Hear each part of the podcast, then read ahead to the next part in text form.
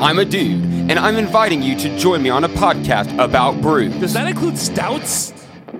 Yes, yes, of course it includes stouts. Like I was saying, join us every Saturday on the journey Hey, hey, into. hey, wait a minute. Do you, do you guys do anything about like IPAs? yes, like that? yes, of, yes, of, yes, we do IPAs. Okay. It's it, yes. Anyway, join us on the Journey into Comics Network for Brews with Dudes. Whoa, whoa, a po- hey, hey, do you, have you guys ever? Do you care if I bring some Zima on? Yes, I care if you bring Zima. Zima doesn't count. Oh. Zima, Oh. Zima's Dr. Dongo. Anyway, join us every Saturday for a podcast that delves into the craft brew world. The following is a Journey into Comics Network production. Hey, hey, this is Josh Richmond, and you are listening to the Voice of Survival podcast, exclusively on the Journey into Comics Network.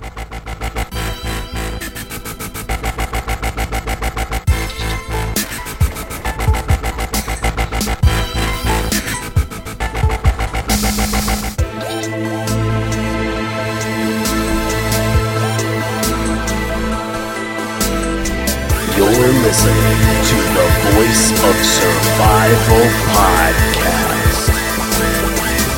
Ladies and gentlemen, your host, Nate Phillips.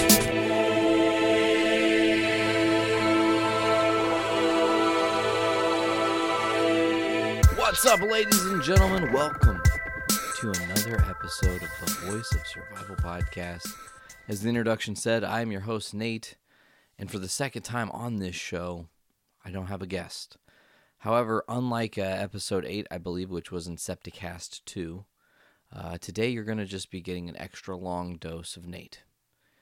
Uh, I feel like doing a podcast called The Voice of Survival, bringing on guests, it so far hasn't really, I mean, in little ways, the message has been there people surviving and getting through shit that they've had to deal with to find their way on top or into a better place mentally or emotionally or whatever.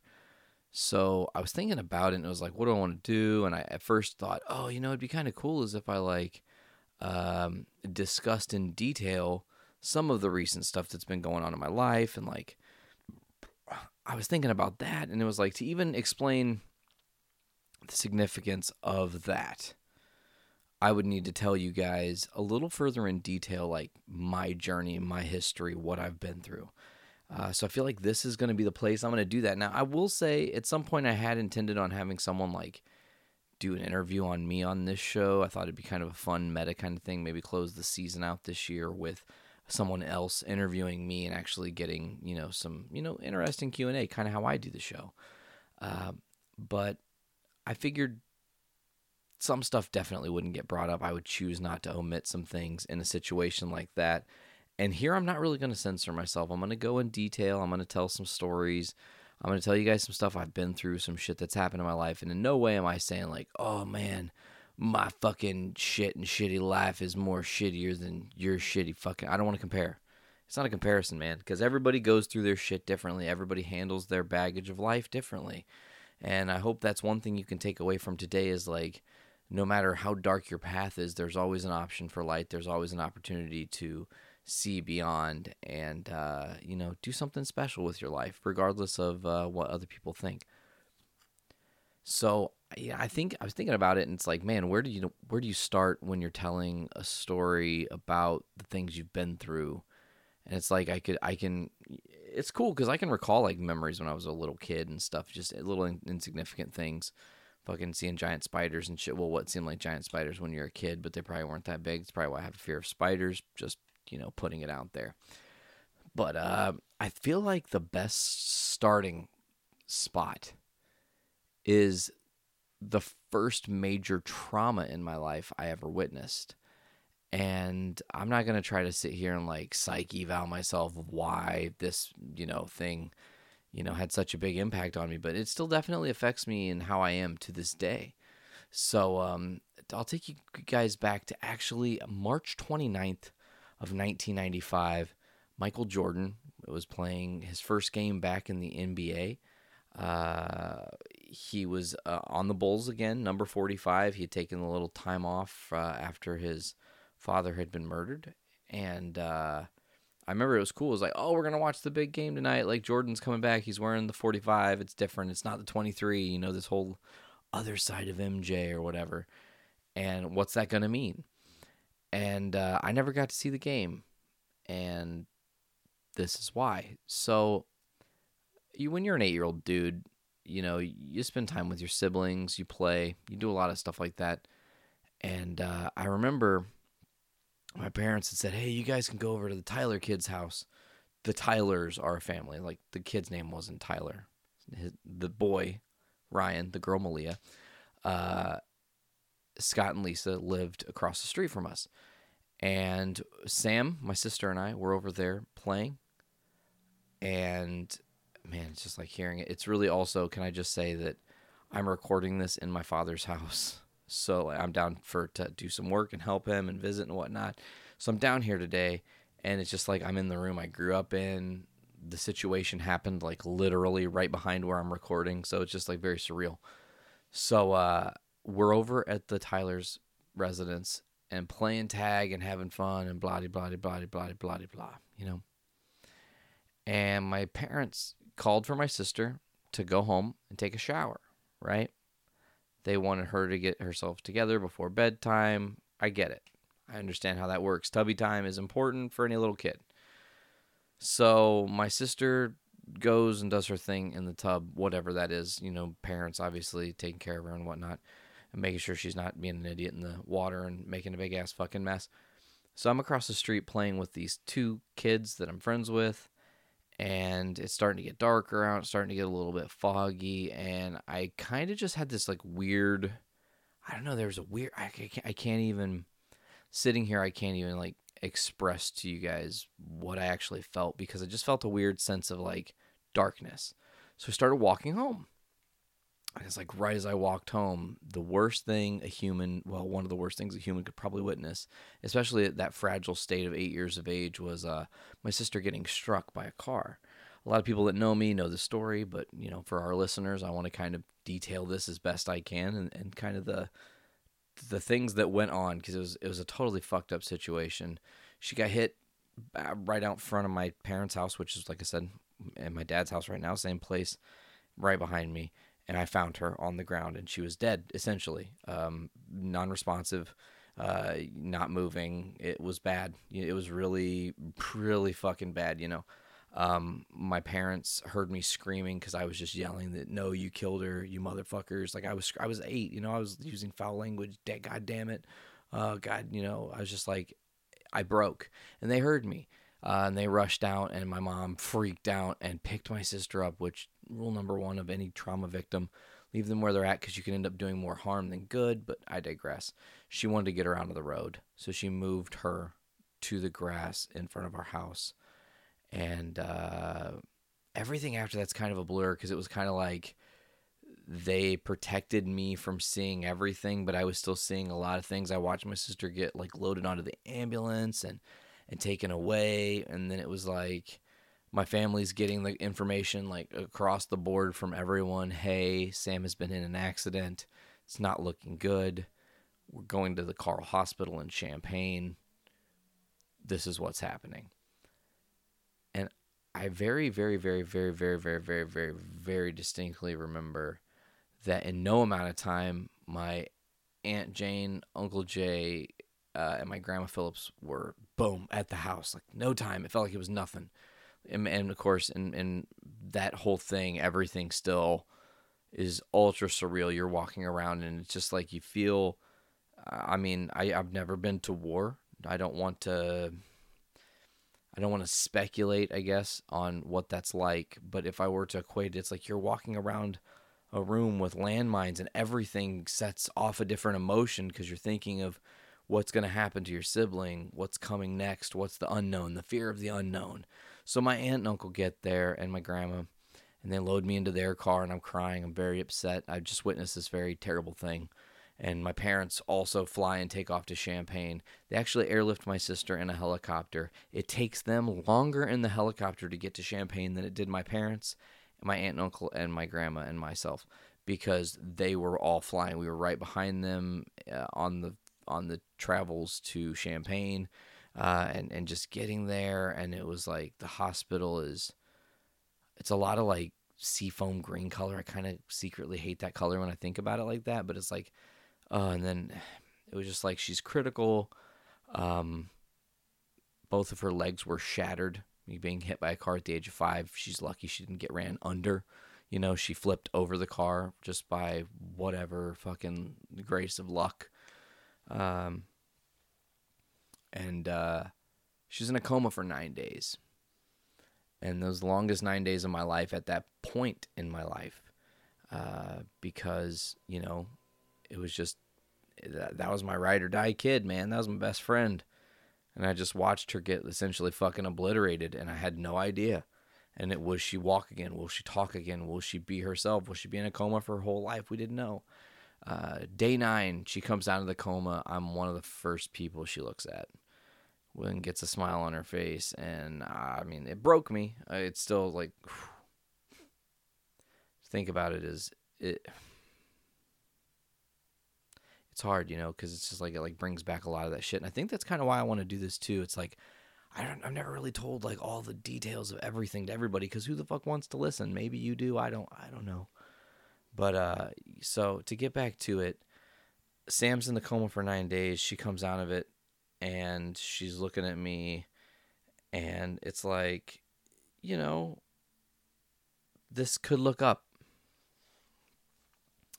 Doctors say, okay, well, she's out of that water now, but now we have a new thing because both her legs are broken. So she's going to need a full body cast, meaning a cast that holds her legs in place where she can't move. Okay. And she's got a little hatch to go to the bathroom, which is fucking awful. And she laid around all that summer in 95, just in the house. We got a new pool out of the deal. Uh, there was like a lawsuit and bullshit. I probably shouldn't discuss that, but whatever, you know, it's life. It, it, happened. It was definitely the driver's fault. He was traveling too fast. There was no stop sign at the time. Actually, after my sister got hit, the stop sign got installed thanks to her, actually, because, well, anyways. So that's the first like man you you you, get hit with that and, and there were some other things that happened before that you know my parents had almost divorced at that time and then they got back together and it was like this long arduous journey where we moved we all moved to Champaign we were living there for a little bit I went to a a school where it was tough, man. I was I was actually in the minority at that school and was kind of getting the shit kicked out of me sometimes, and uh, treated misfairly and whatnot. And I just trying to be nice kid, but whatever. So uh, I don't want to dwell on that shit, but uh, so I'm eight. This situation happens, and I like we were still in school, so I had to go like back to school, and everybody was like, "Oh my gosh, we're so you know thought we're hoping sending positive vibes to your sister," and here's all this cool little like knick-knacky shit and gifts and thinking of you guys. And it was like, wow, man, people care, and that's crazy. You know, like my little sister meant means a lot to a lot of people, uh, and still does. You know, uh, so coming out of that year though is like from second grade to third grade, the transition, all I can think of is Sam in the cast and like going through all that shit. And then she finally gets it off. And then it's like the the process of walking again. She had to have a wheelchair, you know, like it's like all this shit you don't even it's like it's it's fucking amazing how crazy shit can get and how out of hand stuff can get so fast. So, moving into 3rd grade kind of starts to notice a tide change and as a lot of parents will probably tell you any parents who've suffered trauma with a child uh sometimes it like fucking drives a wedge. It's it's terrible. It is really terrible. But it can drive a wedge between people. And my parents were already on the fritz. Things weren't perfect. There were lots of that, that uh, neither here nor there yet again. Um so i'm in third grade and not even a couple months into the school year my parents are getting a divorce now so it's like boom eight years old my fucking sister almost dies in front of my fucking face now there's this new thing my parents are getting divorced. And I was panicked. I didn't know what to do. It was terrifying. Why are you breaking up my family? I thought we were, you know, staying together. We almost broke up, and that was terrible. Why are we doing this now, you know? And uh, you know, at 8, I'm I, I can definitely tell you uh I feel like the older you are, if you're a parent and you have children, and the older you are, and like you guys get divorced once the kids are a little bit older, Like, okay, you have kids and the kids are two and three. They're probably not going to really remember the divorce or like how mommy and daddy were towards the end or any of that stuff. You know, they're not in that reality yet, as far as I can tell. But as, as an eight year old, I saw it all. I saw mind games. I saw terrible trickery. I saw things. I mean, I don't even. I saw. I'm not going to call anybody out. I don't want to do that. It's just not fair. Okay. But I saw one parent use me consistently to try to hurt another one of my parents and would say things for me to say to them, would try to just pure hate and evil is is a word. Uh, but but um, you know, uh, it's really interesting because I was really upset when the divorce happened. And here's like a little side note, a side quest. So this is like hashtag kick me when I'm down, right? So I am at school one day and I'm like having a breakdown because my parents are divorcing. It's like the only thing I can fucking think of, and I can't concentrate on school. And I had the fucking worst, weirdest teacher in third grade, Mrs. Butterworth. She was like kind of mean to me because my parents had it in at the school system because my grandpa was like this legendary fucking teacher and coach guy and he's he's an awesome dude and I have a lot of life lessons from him too and this is one of them. So uh, he picked me up from school. My grandpa Richards picked me up from school and was like hey man like shit's rough. I'm gonna try to get you away. Like let's go do something else. And we went out to his buddy's like private um like his land. He actually had land that was like natural forest type shit, woods type shit, you know, the woods. And there were like beautiful trails and stuff and cool spots where they would camp and where they would hunt and all these cool things. Um, but my grandpa was taking me out there so we could pick raspberries, right? So we're walking to go to the, through this little path and he lifts the tree branch up because you have to like clear this thing. He thought I was past it and let go and it gashed just directly under my eyelid, okay? Like just where the your orbital bone ends essentially it just nicks there and gashes me open. Hashtag hemophiliacs bleed yo. So i'm bleeding out my fucking face like there's no tomorrow. Crying i'm upset. He gets me patched up. He's so sorry blah blah whatever. Very next day is like my first day of little league uh or like I think it was a little league. I don't remember what it was or school ball. What I it was somewhere around the time when we were playing sports with bats. That's all I know. I don't remember all the logistics of it. But anyways, I'm in the ball field and I played center field and someone hit the ball cuz it was just practice, but we were just I like playing baseball. It was fun. It was I was trying to escape. And of course, I look up, lose the ball and take a fucking shiner to my other eye, you guys. So now, all right, keeping this keeping this you know in in uh man I look like I've fucking been in a boxing match. I look kind of badass, I'm sure, and I bet the kids were like, "Wow, that kid's fucking tough." He took a licking at home. No, I didn't. I actually just got the shit kicked out of me by a tree and a baseball. It was fucked up. Uh, worst ass whipping I've ever suffered, and I can actually, well, almost, and we're gonna get to that in a second too. Also, so um, third grade is, you know, it's whatever moving into the end of third grade and then we're moving up to fourth grade i've just started my journey into becoming a nine year old and i remember i don't remember exactly like the time frame of how this all happened so little fuzzy don't quote me. I will say fourth grade miss newman great teacher she was cool as hell. Uh, no no complaints there love that lady. Even to this day i think mrs newman's one of the coolest people that ever walked the face of this earth man. Really she's a sweet lady um, patient as fuck too with kids, let me tell you. Uh, so back to it.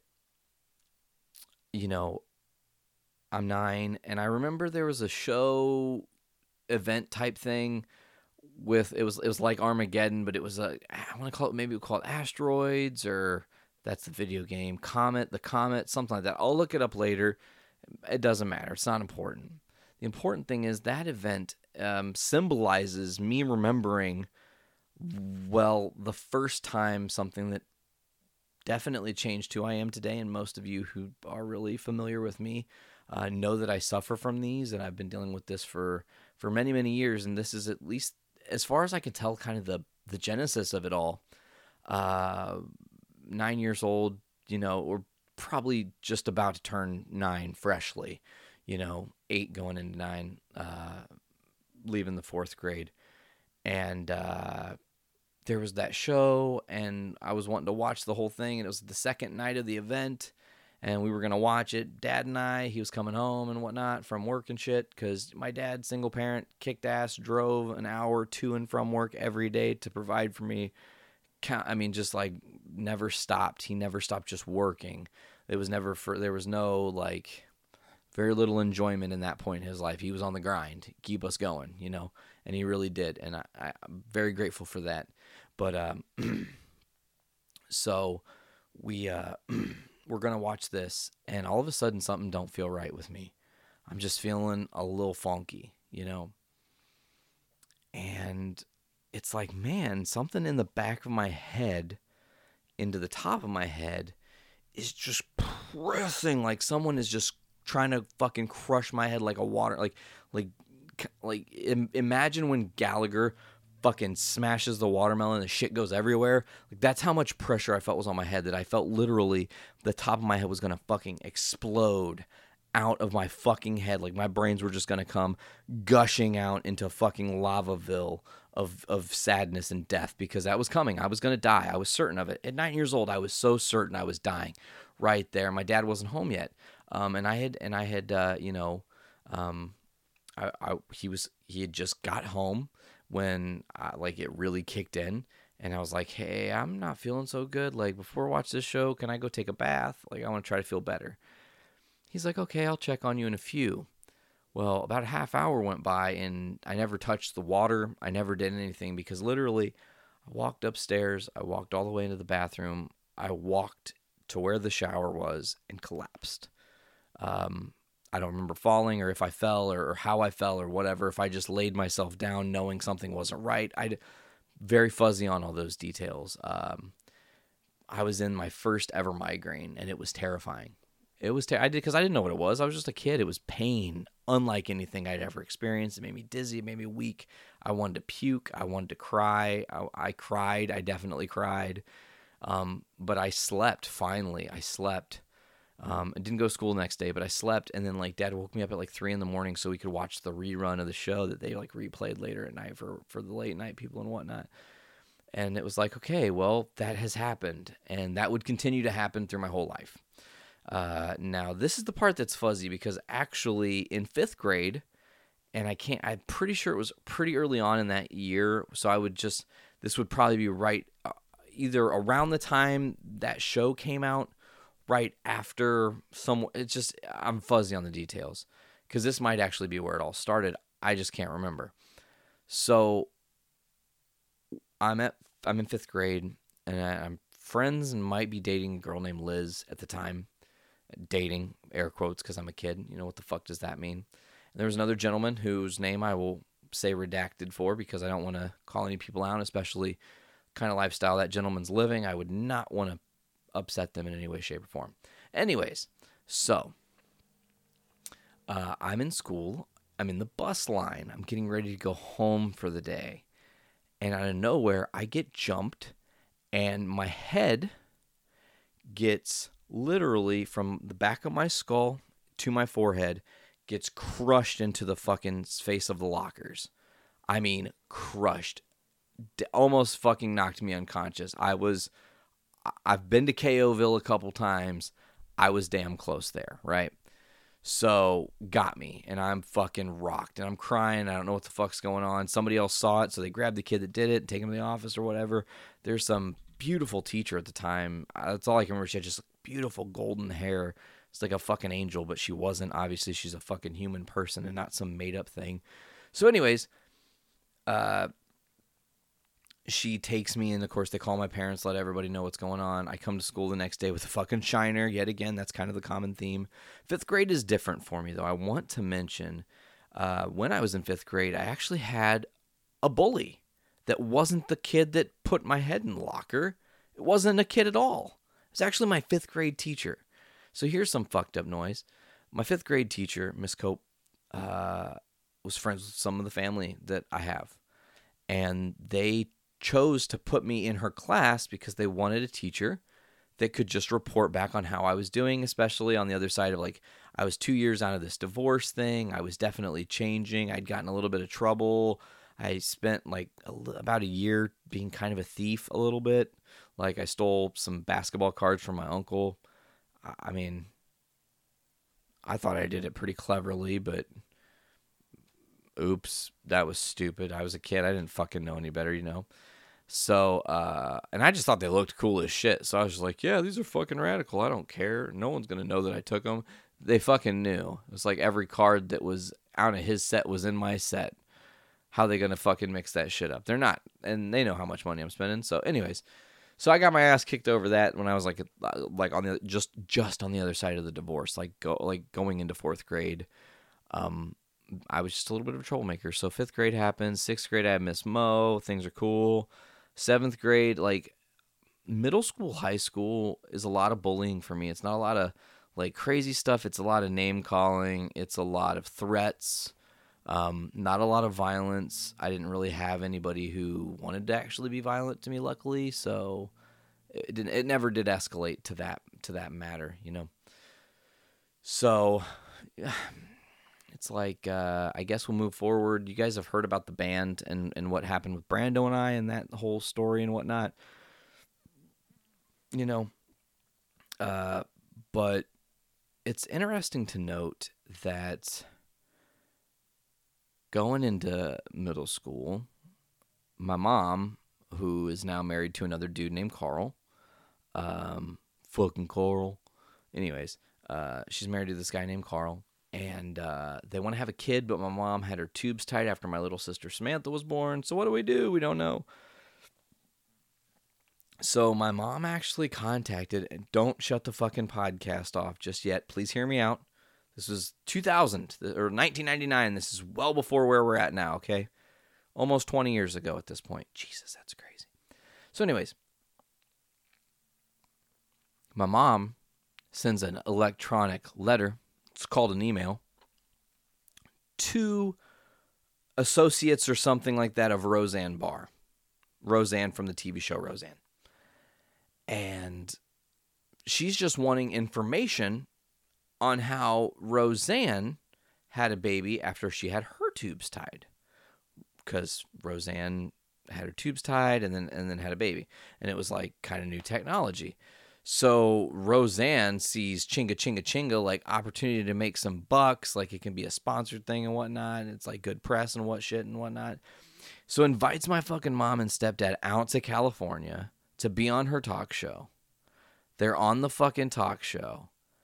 And Roseanne's like, oh, by the way, we're going to pay for every fucking thing. You're going to get this in vitro fertilization thing and like, boom, whatever. So now I'm in a whole different realm. I'm 13 and I got a little sister who's on the way.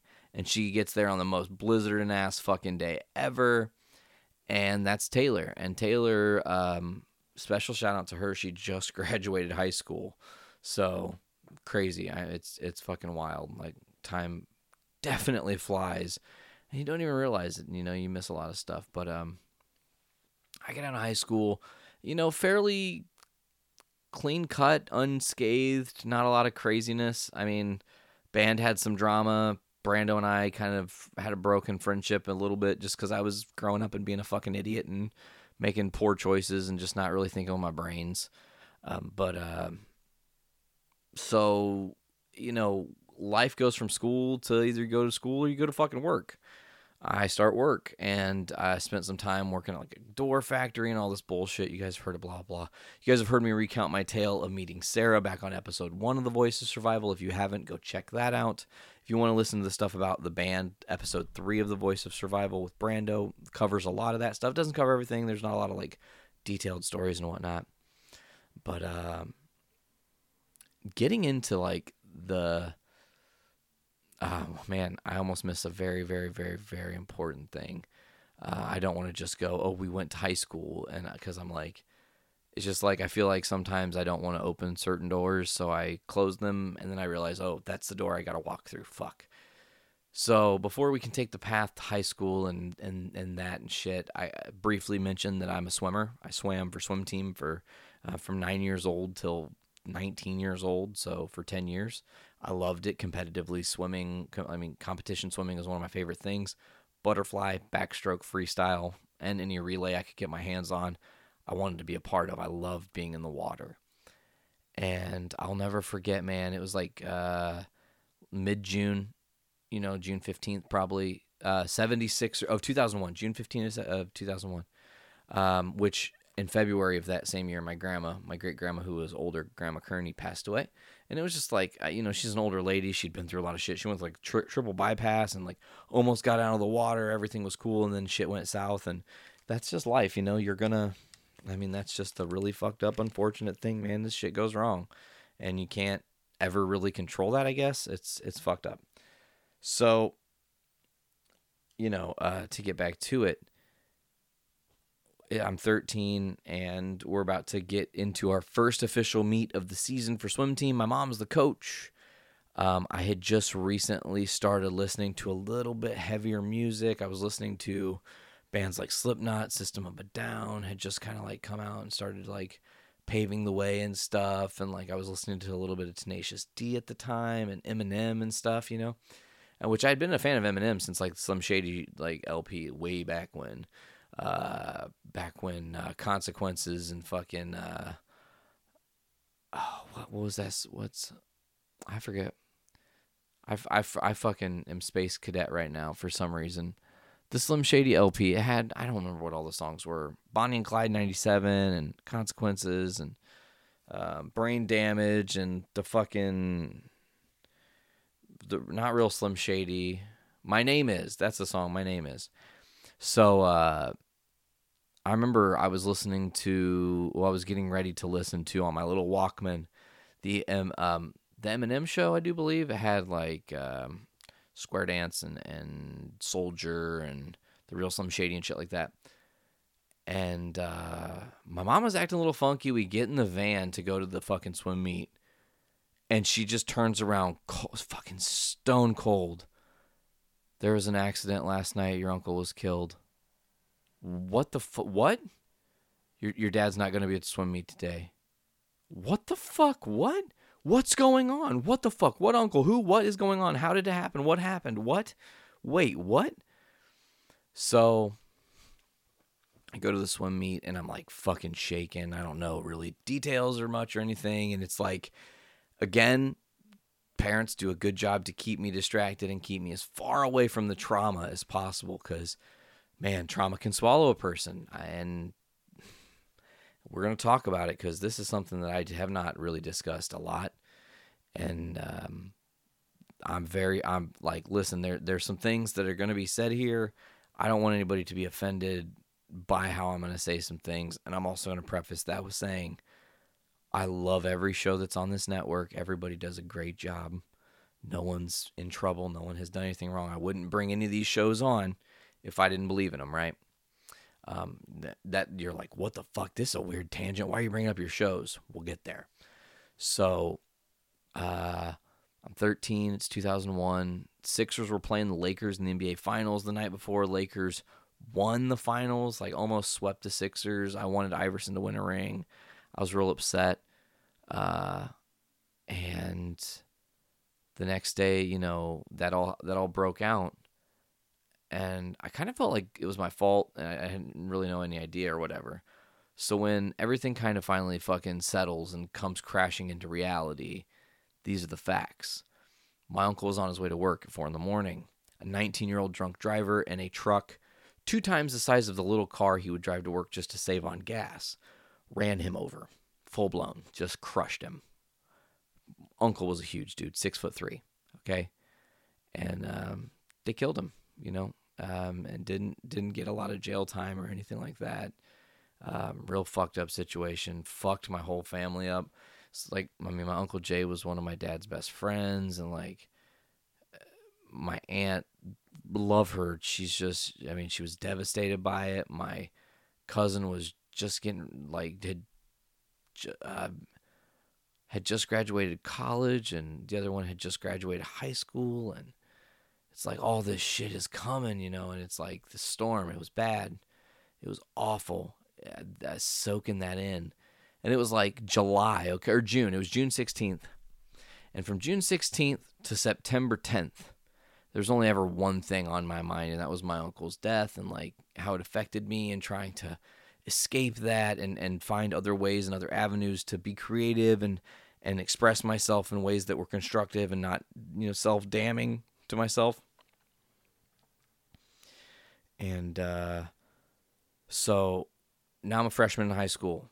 Here we are. Yay. Nate's the new kid on town. We had been doing marching band and that was kind of cool. Oh, one thing to mention, my uncle my uncle the, the the incident with my uncle happens and shortly thereafter I had had a a, a trip planned with my grandpa Richards yet again. Same grandpa that got my eye earlier in the story.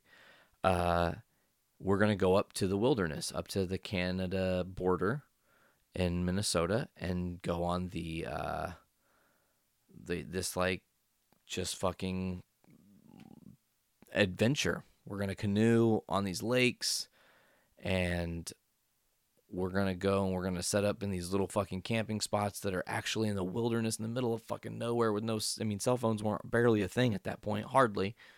Um so we were up there it was crazy because it was just me and him and like the first day we got lost and like saw a water spout on the second day you know essentially a tornado on the lake.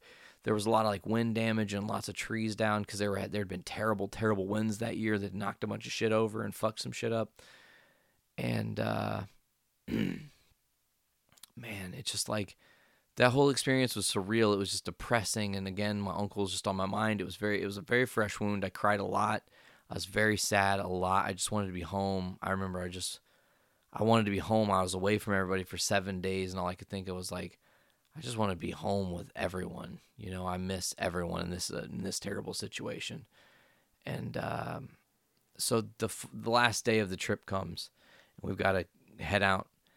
We go to head out and we end up paddling like 2 or 3 miles in the opposite direction of where we're supposed to leave and of course, two or three miles in a canoe is a long fucking way the long way. So we had to undo, adjust, turn around, and get our shit together, and then go the right way, which delayed us even more. So delays, delays, delays. By the time we get out to the vehicle, my grandfather finally gets to use his cell phone and boots it up and makes one phone call to his wife, my grandma Joby, Betty. Betty Joe, I couldn't say it. We call her Joby because of me. So I uh I remember I just heard like, "Oh. Oh. Okay, were there any injuries? Was everybody okay?" Okay. All right. So I'm a kid just experienced this other tragedy 5 years before I watched my sister get hit by a car. Now my grandpa's asking these questions and I'm not sure what the fuck's going on. And we learn as we come to find out that a it was a fucking tornado, folks. It hit my hometown. It, it hit my hometown. Luckily, no one was injured. It luckily didn't destroy everything. It fucked a lot of stuff up. There were a lot of buildings that had extreme damage and were devastated completely and whatnot. So, um, yeah. Uh, so, you know, my uncle uh, goes and uh, we bury him, and I wasn't there for that. I just emotionally didn't handle it, and I, even to this day, I kind of live with that regret. Like, man, you missed that moment. But it's like, at the time, the weight of that, I mean, I was emotionally crushed. You know, he was such a kind dude and had always been helpful to me. And I mean, one of the last things he did was fucking hang this awesome basketball like hoop for me and his son to play on. And like, we just, we played on it a lot, you know, right after that. And it was just like this weird thing. Like he knew we would need that kind of therapy of something, you know? And it was, it was good. So, uh, again, high school, some bullies here and there, whatever, nothing too crazy. I, I started to kind of push back and be a little more myself. And really, my me came out about junior year. And then I was full blown Nate senior year and Captain Confident and, you know, could walk into a room and talk my way into any situation because, well, I just am nice to people and I try to be as friendly as I can. First of all, like I try to be as friendly as I can be to everyone and just hope for the best, man. All you can do is give your best intentions to everyone, hope they give you the best back. It's one of my biggest things. Like I'm just gonna give you my fucking best, and I hope you do the same. You know. Um, and that's another part of all the shit that's happened. So, Uh, I graduate high school, meet Sarah. We're in a relationship for a couple years. You know, relationship problems are relationship problems. No one's perfect. Um, things happen. Uh, not nothing crazy. I don't want to even. I'm. We're not getting into that because that's like unnecessary to talk about because there was nothing ever. Anyways, so we are living in my dad's house after moving back from Champaign, and I'm living here. She's up with her family, and we're seeing each other on the weekends and stuff. And my aunt and uncle on my mom's side are like, "Hey, we got a job for you, and we're gonna groom you into this other thing." And I was like, "Oh snap!" That's a fucking groovy thing. I remember it was over Thanksgiving. It was like, I need to talk to you in private. Hey, I was just like thinking, like, you're really good and you're smart and you do sales. Like, why don't you come work for us? Like, we're going to put you in sales. You'll kick ass there. You'll make like 60K plus a year. You guys can get a nice house. Like, you get a nice car. Shit'll be looking up, man. You'll be making decent money. And this is, you know, 2009, 2010. So 60K a year at that time for me would have been making goddamn great money. That would have been amazing. I mean, that would have been a whole lifestyle change for me. So uh, I'm like, fuck yeah, sign me the fuck up. Where do I sign up? My dad's like, whoa, whoa, whoa. And he tells me this is not at the exact same time. But when I tell my dad of the offer, he's like, don't, don't do it. Don't trust those people, man, because this isn't what you're thinking. It's not going to be what you want it to be. This is not going to be, it's not going to work out how you want. Dad kept saying, it's not going to work out how you want. Just trust me. And I was like, nah, man, they're family. They're not going to fuck me over. Like, come on. Who would do that? Who would be such a shitty piece of shit individual human to do some shit like that? Well, okay. So it's like, yeah, let me, I'm going to buy some suits. I'm going to get ready to start doing this gig. I'm getting ready to go spend some money to get some stuff. And I'm talking to my uncle, like, oh, what kind of suits do you guys like us wear? Do you want some pinstripes, button ups? Does it matter? Do you have a preference on how we look? He's like, well, before you do that, we want you to actually spend 60 to 90 days in our warehouse division so you can actually learn the internal workings of the company. And then from learning the internal workings of the company, you can be better equipped on the sales floor so you can not be demanding too much of these guys who are in the uh, who are in the back here. And I'm like, "Oh, okay. That's not what I signed up for, but sure. Okay, I'll play games. So I'll play ball. Let's try it." all and and he told me too he said you'll never have to leave the store you're not to have to go on any dumb bullshit deliveries or do any crazy crazy lifting you're just to be back here essentially building furniture learning from everybody else once they once like your 60 to 90 days is up we'll bring you onto the sales floor everything will be golden two days in i get put on a truck to start moving furniture and i immediately realize wait a minute the rug has already been pulled out and I'm not sure if there's any way back. So I just keep busting my ass, man. And I went extra hard. I went extra ham. I was always, I, I was beyond just a delivery guy because I would offer advice, like sound advice on how to do interior design and shit. I get how that stuff works. I've seen it been done my whole life. The fucking furniture business has been a part of my family my whole life. So, fucking, uh, you know, so I'm on this truck and I, I, I will say the truck does one tiny small bit of good because it introduces me to this guy named Nash. And Nash, if you're listening, buddy, I love you. You're one of my favorite people I've ever met. The energy we had between each other as friends, the ability to communicate and just be dorky. I fucking miss you, man, and I hope I I genuinely hope you guys are all doing fantastic. So um Nash and me become dudes, man. And we spent two years on a truck together every day, every, Monday through Friday, every day. And I was getting up stupid early, driving an hour to go to this job, working until 5 p.m., driving an hour to come home in rain, sleet, snow, blizzard, whatever you name it, you know, with one exception. And I had mentioned this at the very beginning, earlier in the thing. One thing that has definitely affected me in and out. And this is one of those things I can't even sit here and recount all the times I've had to deal with them migraines. And they are literally ticking time bombs. I could go six months without having a single migraine and then all of a sudden get a string of 15 in a row in a couple days. And just in varying degrees of them. They're sporadic and not cool, not good. Uh, of course, and then there's been strings where I've went three, four months where every single day I was having a migraine. And guess where that came from? It came from all the fucking ridiculous heavy furniture that two people alone should not be lifting.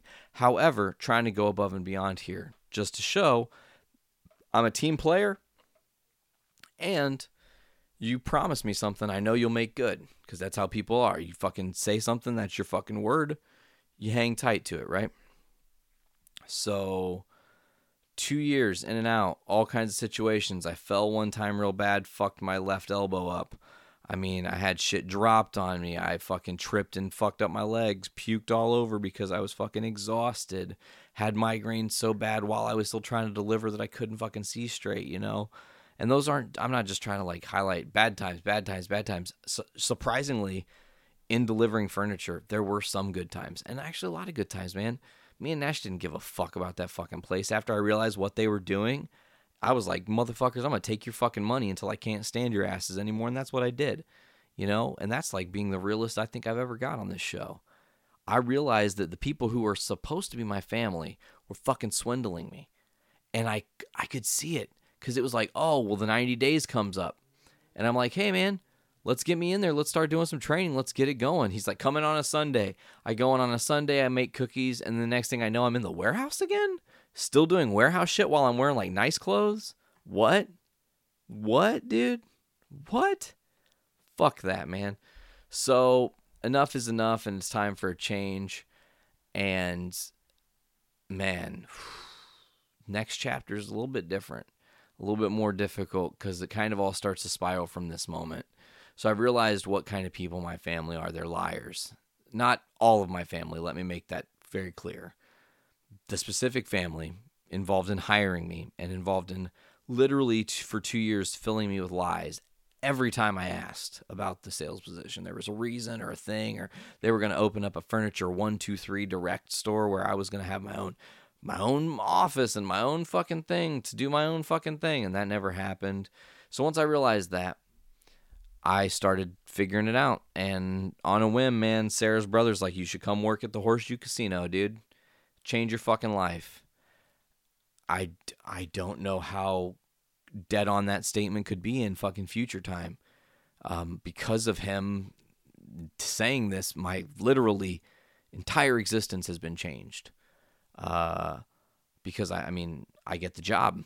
I, I move up here and it was well, I move up to where I live now, and it was freeing because it was like, oh, I fucking escaped your stupid bullshit, and you're fucking trying to fucking keep me down, and I'm not gonna be kept down, right? So I kind of went on a little bit of a fucking heel turn, I guess you could say, if you're a wrestling fan, because I was sick of it. I gen I don't know how to say it. I was sick of it. They fucked me over for two years, and I wanted to say some things. I wanted the world to know the truth. So I put them on blast on social media. I know it's a terrible thing. Probably shouldn't fucking do it. Don't do it. If you can help it, don't do it. It, it just makes shit much worse. You know, I think you need to pick your shot and take it in public, man. Just just wait and just call somebody's bullshit out in public. Don't use the social media because then it's there and people get misconstrued and then other people commenting on your drama and it's just it's foolish. You need to get into all that. So, you know, um,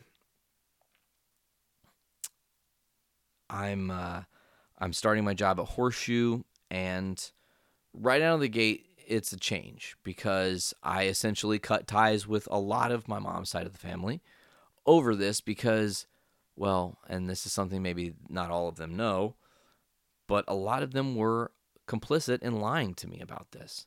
Not all of them, but a lot of them knew I wasn't getting the job or knew it wasn't possible for me to move up and chose not to say anything, chose not to react or be helpful to me or give me any kind of guidance. They essentially just said, go ahead and burn, boy, and enjoy it. And it was a learning experience. It was definitely a learning curve, and it was hard. Cutting off half your family's fucking hard.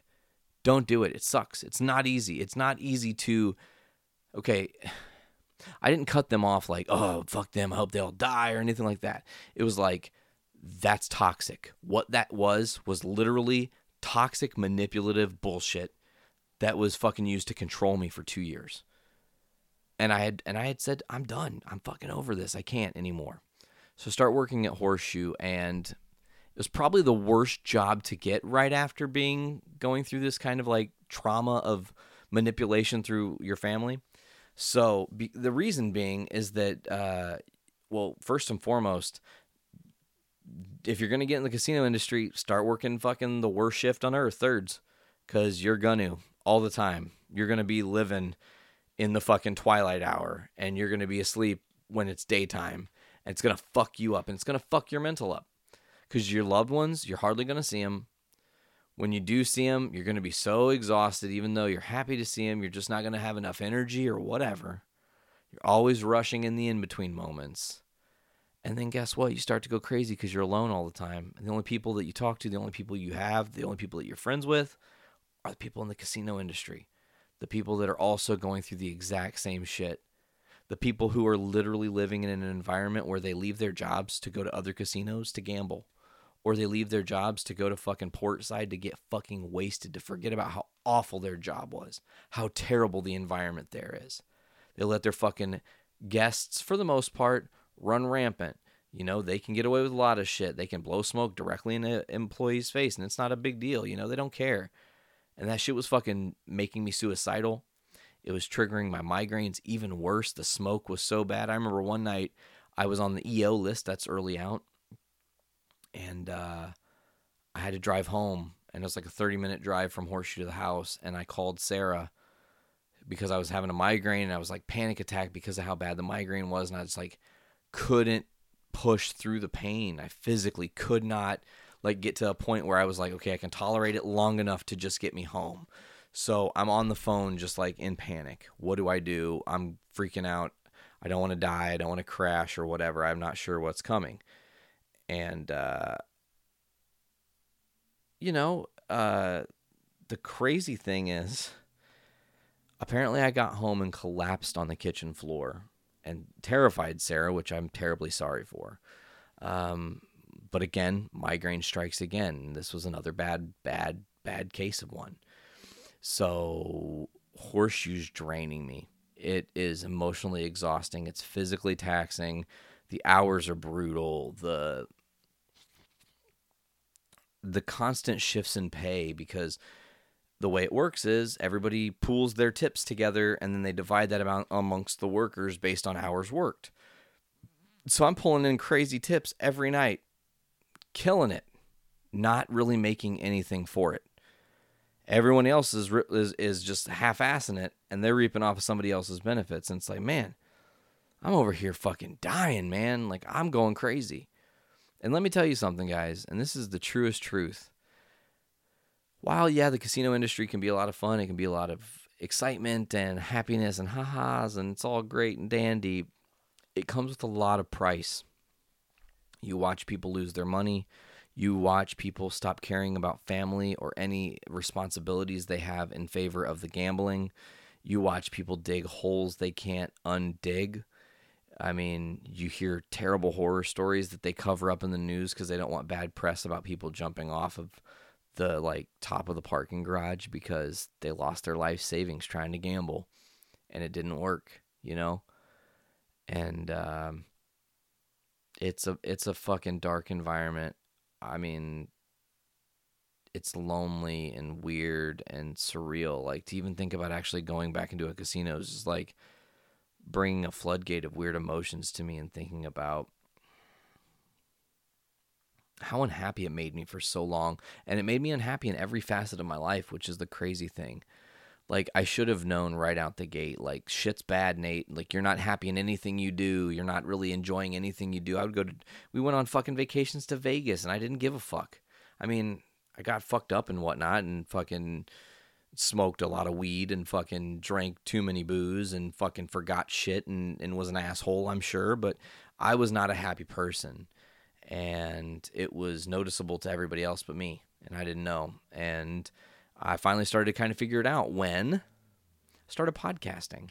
And you guys know that journey because Journey into Comics has been around since 2014. And that show was an outlet for me to speak my thoughts when I was coming out of the darkness because that's the tail end of me working at the horseshoe it's me realizing that I need to do something that's not the horseshoe. It's me realizing I have better things to do with my time and my life and my existence. and to dream big and to shoot for the moon, man. Because if you don't fucking set your bar high, if you don't set the goal that I'm going to be the greatest in whatever category, don't expect to be good because you're not going to drive yourself to be the greatest, you know? I had a lot of anxiety about podcasting by myself, you know? Oh, got to do 26 minutes at most because I don't think I can talk for that long by myself without anybody else sharing their opinions or thoughts or whatever. Uh, and now here I am, like single handedly just nailing this podcast as best I can. Hopefully, you guys are enjoying it, you know? And give me feedback. If it's fucking awful, I need to know, man. Like, why tell stories about yourself is fucking stupid. Fucking hated it. So we're going to kind of go forward a little bit in time here while I'm working at the horseshoe and I'm hating everything and hating life and migraines are getting worse and my health is declining and everything's going downhill. My band Draxus that started in 2003 is starting to kind of dissipate into obscurity and no one caring that we are obscure and whatnot. Uh, and all the while, I'm on again, off again, testing the waters with the family. And at the tail end of Horseshoe, I thought, okay, fuck it. I'll give them a shot. I will try to mend fences. And I did. I went to my little sister's ball game and I was like fucking cool and shaking hands and seeing everybody and talking to my aunt who fucked me over like face to face like it was no big deal and and it wasn't a big deal. I was over everything and it was cool for a brief minute. And then they fucked me over again, but in a totally different circumstance. And maybe this is me being a little bit childish that I took offense to this, but considering parts that I haven't let up on this podcast, this part really hurt. So from the time 2003 happened to my end run at Horseshoe, I was a musician, I was in that band like I was saying, and we wanted to play one place more than any place else. In our hometown there's a place called the Lorraine Theater. It's fucking huge. And we thought, we'll put on a badass show. We'll do some thing, whatever. Could never happen. It just wasn't ever in the cards for anything like that to happen. Well, they're going to do a Save the Lorraine thing. Save the Lorraine Foundation. Let's save this fucking place because the owner sucked and fucking sucked it dry and made it shitty and it wasn't good. And they're trying to restore it and make it great, you know, again. Uh, so they're going to throw a benefit show. And I went, oh, super easy. I emailed the dude and I was like, hey, Draxus, put us on that card. My fucking family's a part of the fucking people that are literally the people that started the foundation for Save the Lorraine are literally my grandparents, okay? Put me on the fucking card, bro. It's cool. I'm sure they'll be cool, right? All the other bands that we played with, like way heavier bands, way shittier bands. Uh, I want to call a band out, but I'm not going to because they don't even deserve their name to be spoken. They were so awful but uh, they were on that card, you know, and one band wasn't, and that was us. And I took great offense to that. And I just made a very genuine public Facebook post saying one thing, which is I can't believe that my family, who I thought like supported me, wouldn't go to bat for me and ensure that I was a part of something that would. I mean, it was special to me. That was a special thing. Like I could help the Lorraine, something that I love and something that all my favorite movies. When I saw Twister when I was a fucking kid, I saw it in the Lorraine. When I saw fucking Apollo 13 in the fucking Lorraine. When I saw Jurassic Park and Independence Day and all kinds of Men in Black, all those movies I saw in the fucking Lorraine, man. Jurassic Park and Jurassic Park 2. Third Ninja Turtles was my first movie in that fucking theater. And I didn't get a chance to fucking help. And I literally said, look, I wouldn't give them money because they don't deserve it. They can't help me and I'm their fucking blood. Why are they helping this Lorraine when they don't care? This is there's some ulterior motives probably. I don't know. I didn't know. I was upset. I had every fucking right to be upset. Again, family not going to bat for you. Mind-boggling.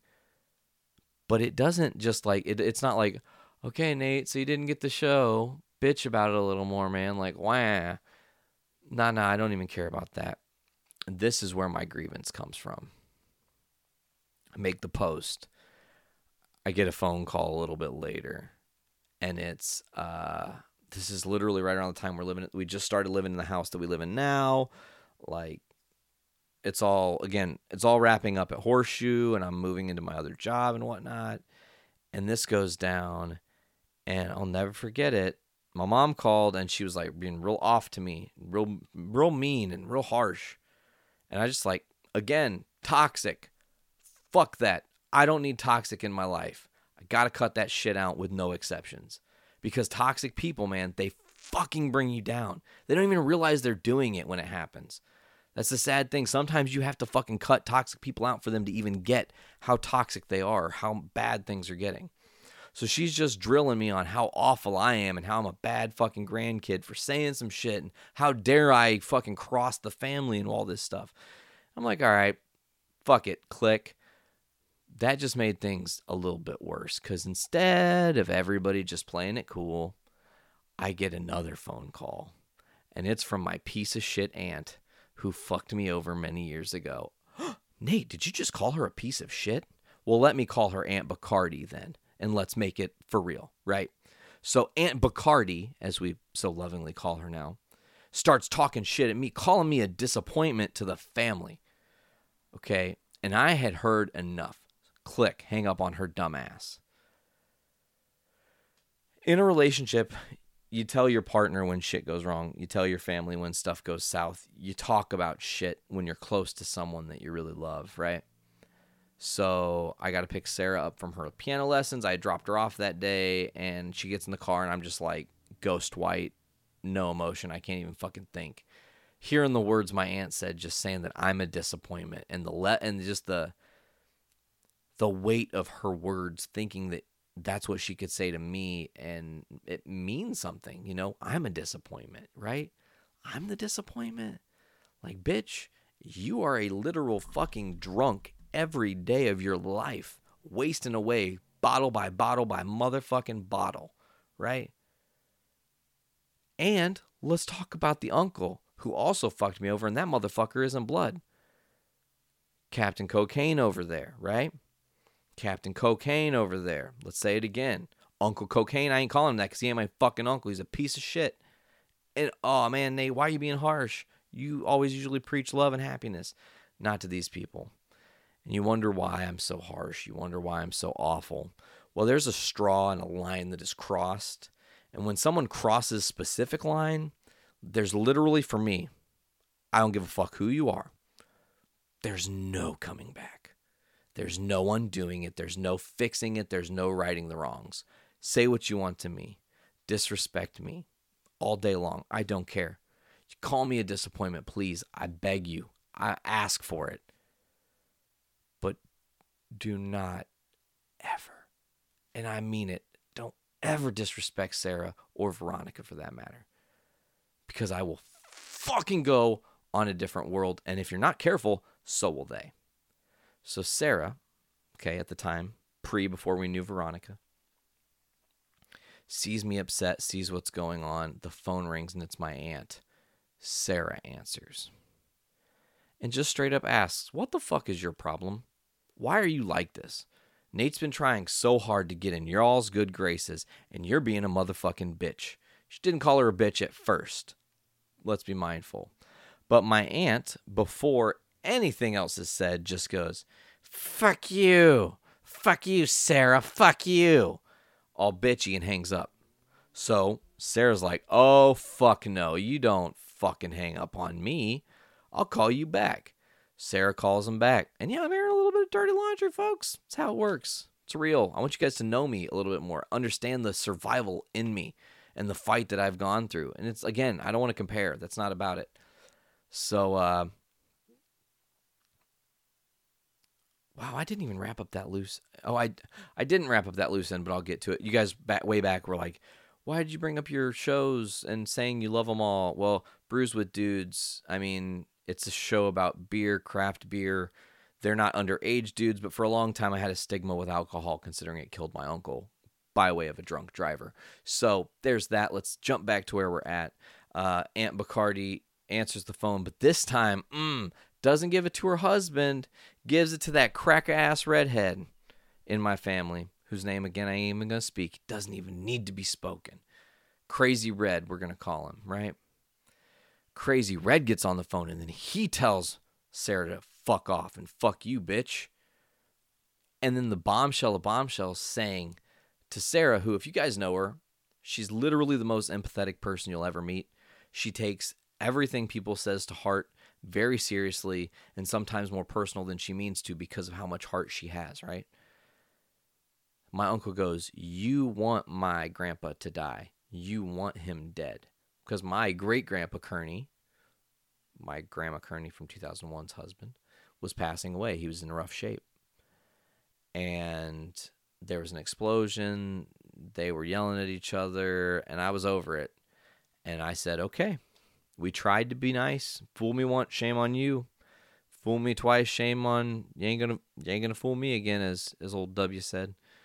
So I ate it. I took one on the chin that day. Getting called a disappointment, all this shit, right? Hurtful shit. Trying to fucking hurt me. Just trying to be awful. Terrible people. That was 2014, I do believe. Uh, I'm pretty sure, yeah. Would have been like the summer of 2014. So, uh, you know, we're there. And we're to the point where time has moved on. You guys know a lot of the story now because you've been listening to the different podcasts. You've heard my journey between here and there. I mean, more recently, I've had some pretty terrible bouts with uh, migraines and stuff. But uh, coming into 2016, I do believe, yeah, 2016, uh, Dad sits me down for a chat, and he's scared because he doesn't know what is actually going to happen long term. No one does.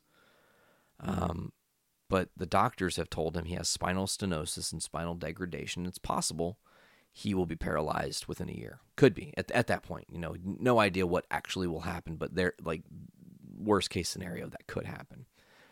And it, it's a heavy fucking blow, and you're just like, what the fuck? Like you just, I feel like you get, you get fucking punched in the mouth, and you're just like, you can't even recover, you know. So it's like now the realization sets in that my parents are getting older and and whatnot.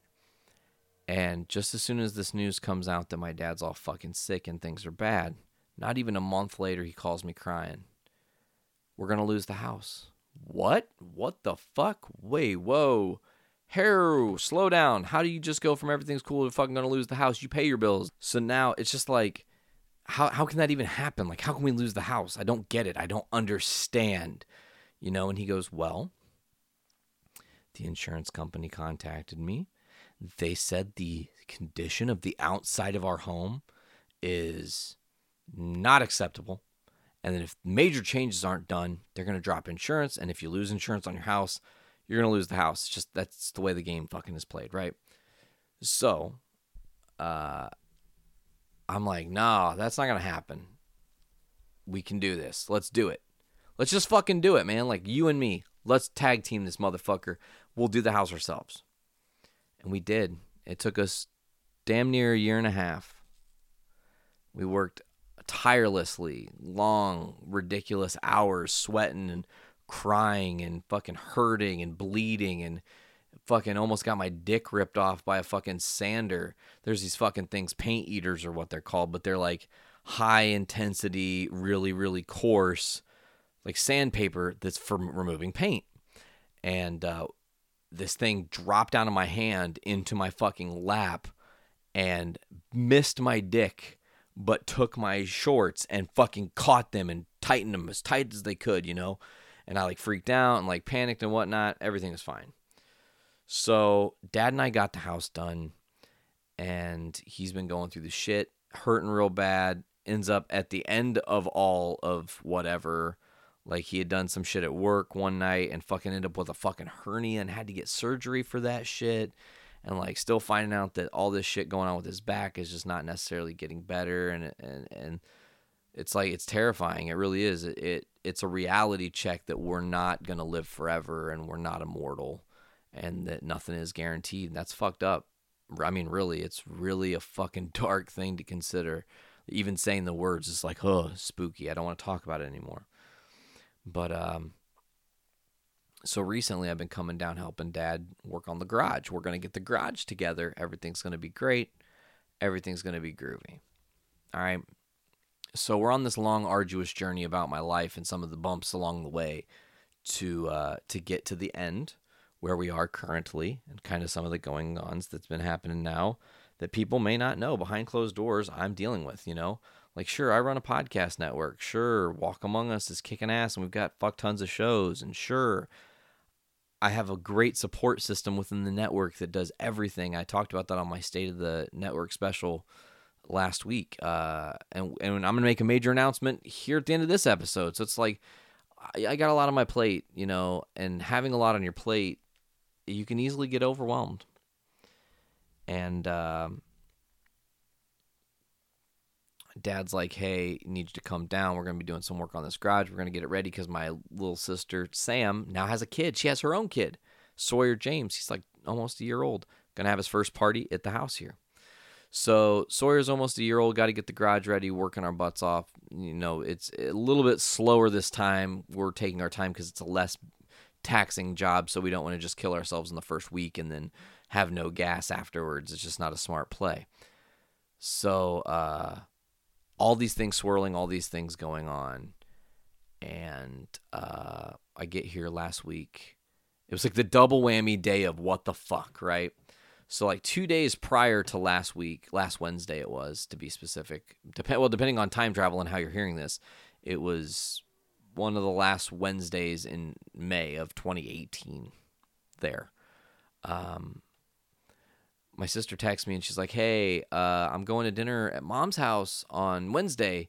It'd be cool if you would come over and like maybe you guys can mend some fences. Taylor's graduation is coming up. That would be a nice thing. Like I know Taylor and you aren't on the same page right now because she's upset that you haven't been around and whatnot. Which yeah, Taylor unfortunately like one mistake in all of this is that Taylor paid for everybody else's sins because my little sister needed me around and I wasn't really around. And it's hard, you but you can't undo it. You just got to fucking move forward and like go, okay, well now I can help you in this phase of your life. I wasn't there when you were a little kid. I wasn't there to influence your opinions and thoughts in that regard. I am here now as a little bit of a guidance now that you're older. I've seen some shit from my in my 20s, you know, I lived a whole bunch of crazy shit that you guys have heard about.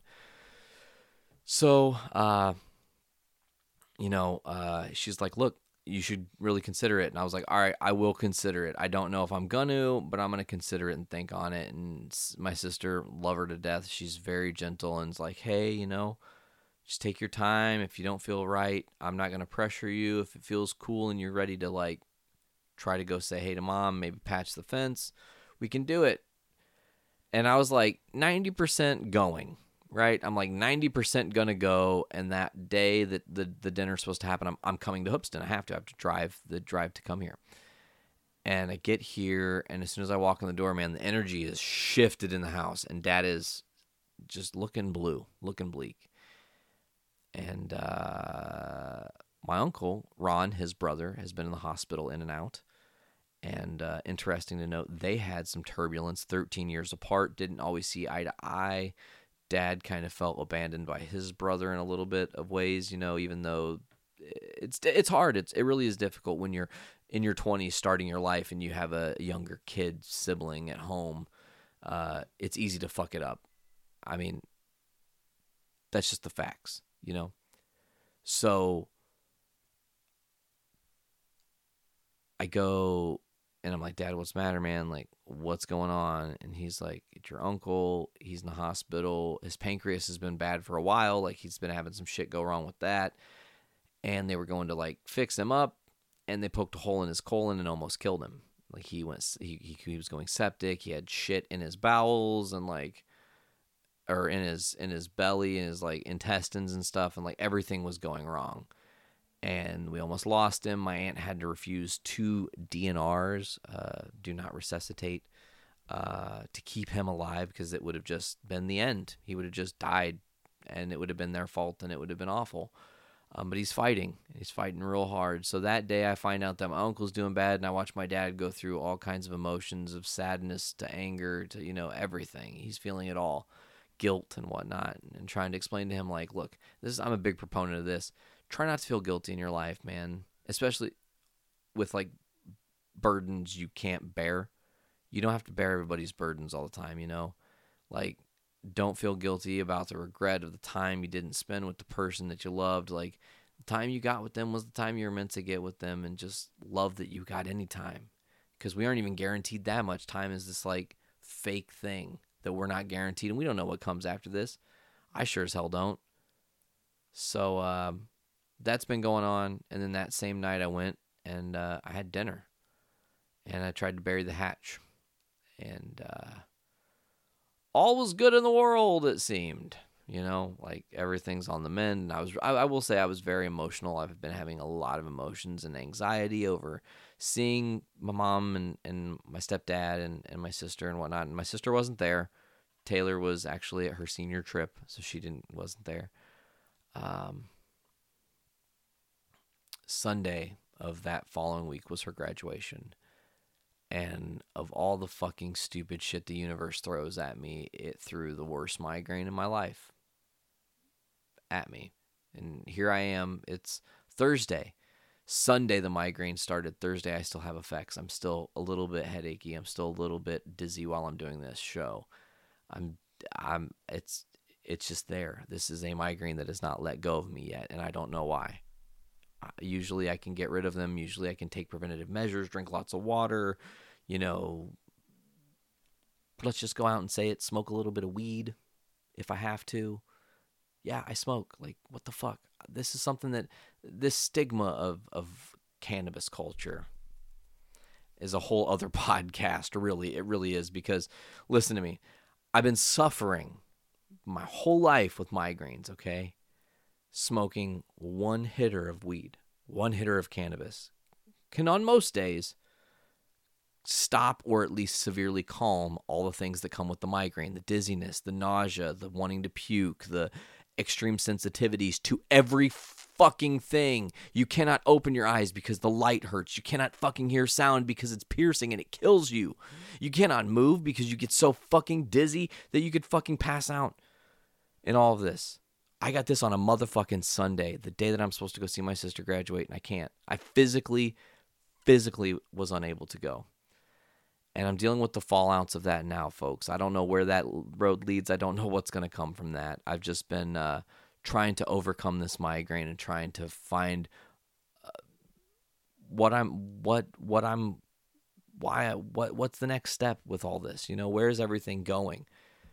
You know, I still have goals and dreams, but there's still terrible shit on the road in my life coming. One way or another, it's coming, folks. Everybody's got it. I hate to say it. I hate, I don't want to be downer, and I'm not going to leave you guys on a downer. I want to actually give you guys some positive thoughts here before I close. So you heard this whole story. You've heard the shit that I've been through.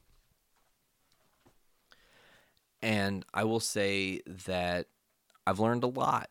I have had to learn a lot about eating crow and owning up when you fuck up and knowing that sometimes you have to stick up for yourselves in stupid situations. And the worst part is the people that you trust the most may also be the people with knives in your back that you don't even know. You're not even ready for it. The betrayal that that some people will bring you in your life. It's unfortunate. It's painful. I mean, the network suffered some some painful stuff. We've talked about that, uh, but we just we carry on. Um, my thing is, if I can still pick my fucking self up off the ground at the end of the day, that I'm still alive, then I'm a fighter and I'll keep fighting. I don't care if I got nothing to my name and all I do is is fucking just fucking have the ability to still breathe. I'm gonna keep going, man nothing is going to stop me for as long as I can go on any on any spectrum and I want you guys to be the same, you know. You got some shit going wrong wrong in your life, you know. You need advice, you need reaching out. Here's the thought. We'll just try this. Let's just do it. I don't care if you're on the network, I don't care if you're not on the network. If you got shit you're going through and you want advice, I'll give you my advice. I'll give you what I would do in a situation. My decisions have not always been perfect. I can tell you that right now. I have not made great decisions consistently. Sometimes, hey, that decision was fucking awesome. That was a great decision. But other times, hey, probably should think about how that went down. You probably could have done that different, better, changed it, whatever it happens, you know? Uh, but at the end of the day, just love, man. Everybody love the people you're with, the people you get to spend your time with. Don't try to harbor negative energy. Don't try to harbor dark feelings. Don't hold on to grudges, you know? Because all that shit is, I mean, very Bruce Banner. You know, doesn't matter who you call, Tony. Thanos is coming. You know, and that's the truth, man. Thanos in this scenario is the end for all of us, and we you got to just be the bigger person and try to keep putting it aside and just do your best to represent the best side of yourself. come with a light energy. Don't go into a situation expecting to be hateful, or don't go into a situation with the energy of like, I'm mad and I've been wrong, damn it, so I'm gonna fucking X, Y, Z or whatever. Because it doesn't, it doesn't help. It really doesn't. Uh, you know, the thing I try to do now before I respond to a situation is put myself in people's shoes. And typically, if I can get into that mindset, I can figure out their motive and, and, and understand where they're coming from and then respond with less angst or anger or, or whatever is coming from whatever they've said or done. It's not always easy. And sometimes you're going to have to take a long look in the mirror. And I mean, I'm sure every day some people, I bet every motherfucker that's listening at least once in their life has looked in the mirror and been like, who the fuck is this looking at me? Who is this person? Why are you looking at me? What is the fucking point? Like, why are we even here? And I'm here, honestly, because I want to help everybody else. If I can lend a hand in any way, shape, or form to someone else and help better their lives, God, I, that's all I can ask for. You know, ultimately if I can offer advice to help somebody better their self, fuck yeah, man, that's great. That's all I need, you know, keep me going. My family, obviously. But uh you know, like I said, I've been through some shit. Lots of shit. Good shit, bad shit, indifferent shit. It's uh it's all the same. Ultimately at the end of the day, it's all the same because it all blurs. You're not going to remember it all. At some point you're going to forget why you're pissed off. Some point you're i mean you're going to forget why you're that angry or what you're even really angry about. And uh, that shit's tiring man. Carrying that stuff is so exhausting. I felt like this was a good reason to get some of this out because i haven't told everybody everything i mean a, a very very very very very finite small amount of two people uh, know in detail everything and there's still stuff that there's been some stuff that's happened to me that I'm not I, I don't think I could talk about on a podcast. Honestly, I don't think I could emotionally navigate myself through those waters without hmm getting really upset and really feeling it in a way I don't want to feel it.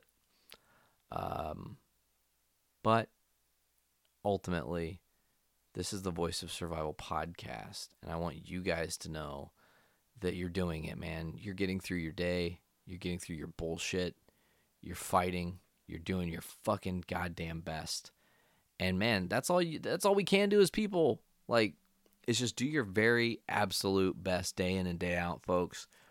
I want to say thank you guys so much for checking this episode out. We've been going like an hour and 20 minutes. People are checking it out, loving this episode. I'm really appreciative of that uh, for whoever you are. Uh, as I said, though, seriously, you can reach me on all the different social medias, whether it's the Voice of Survival podcast on Facebook or Voice of Survival on Twitter or the Voice of Survival on Instagram or Facebook.com backslash the Voice of Survival. That's my personal page. If you need advice, if you need help, if you don't mind me telling your story in some shape or form or your situation in some shape or form on air on my show, send it to me. I will give you my thoughts, my opinions on what you need to do, what's going on. I don't know much, but I know what I know and I can help where I can, guys. So, you know where to check me out on the social media sites. As always, check out The Voice of Survival every other Friday right here on the Journey into Comics network at journeyintocomics.com. Course, iTunes, Podbean, Stitcher Radio, Google Play Music, Spotify. Just search Journey into Comics Network. You'll get the whole network. And bada bing, bada boom next Friday. Let's talk about it.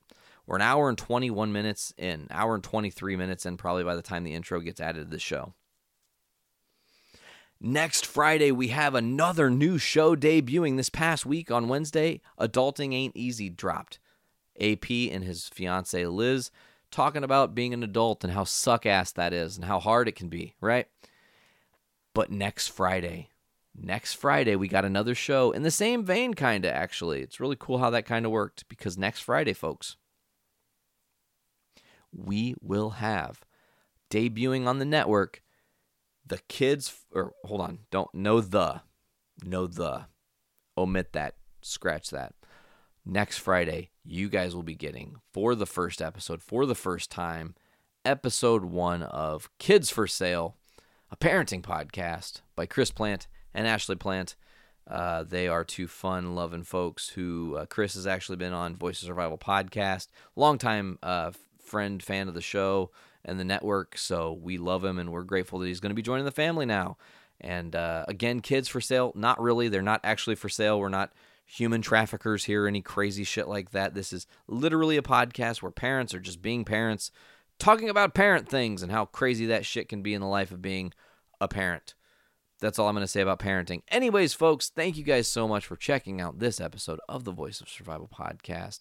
This is episode 21. I can't believe it. We're fast approaching the finale here. I think we're going to do probably 25 episodes for this season. We're going to kind of see where everything falls after we get these new shows in. And we've got another new show, uh, Gallifredio, debuting here uh, hopefully shortly. And then hopefully the new Twin Peaks podcast will be rolled out very soon. So getting a little eclectic and bringing a whole bunch of new content to you folks. We want to thank you so much for checking us out, joining our family. Make sure to go to our Patreon, give us a buck. Get early access to every show on the podcast network. Give us three bucks. Get early access and exclusive content. Give us five bucks. Maybe we'll send you a sticker. I don't know. Don't quote me on the sticker thing. We're still trying to figure merch shit out, but soon we have merch coming. I promise, guys. It's going to be great. Anyways, for this episode of The Voice of Survival, I want you guys I want to thank you guys so much for like listening to my story and some of the stuff I've been through. I feel like it was a good long overdue conversation where you guys could learn some stuff about me you might not have known and you may have questions within the story I told. Please reach out to me, ask me those questions. I would love to hear them. I will answer them as best as I can. I'm I'm I'm mostly an open book, man. I just there's like I said, there's like one monster in the closet I don't really want to discuss, and uh, someday, someday that very very terrifying monster will come out and we'll discuss him and we'll talk about a pretty dark trauma in my life that I went through. But anyways, all right, folks. Well, thank you guys so much for checking out the Voice of Survival podcast. I've been Nate, and uh, just do your guys very best. Stay strong. Keep your head up. Don't let bullshit in life get you down. And remember, if you want something bad enough, you can get it. But if a woman says no, that means no. Leave it alone.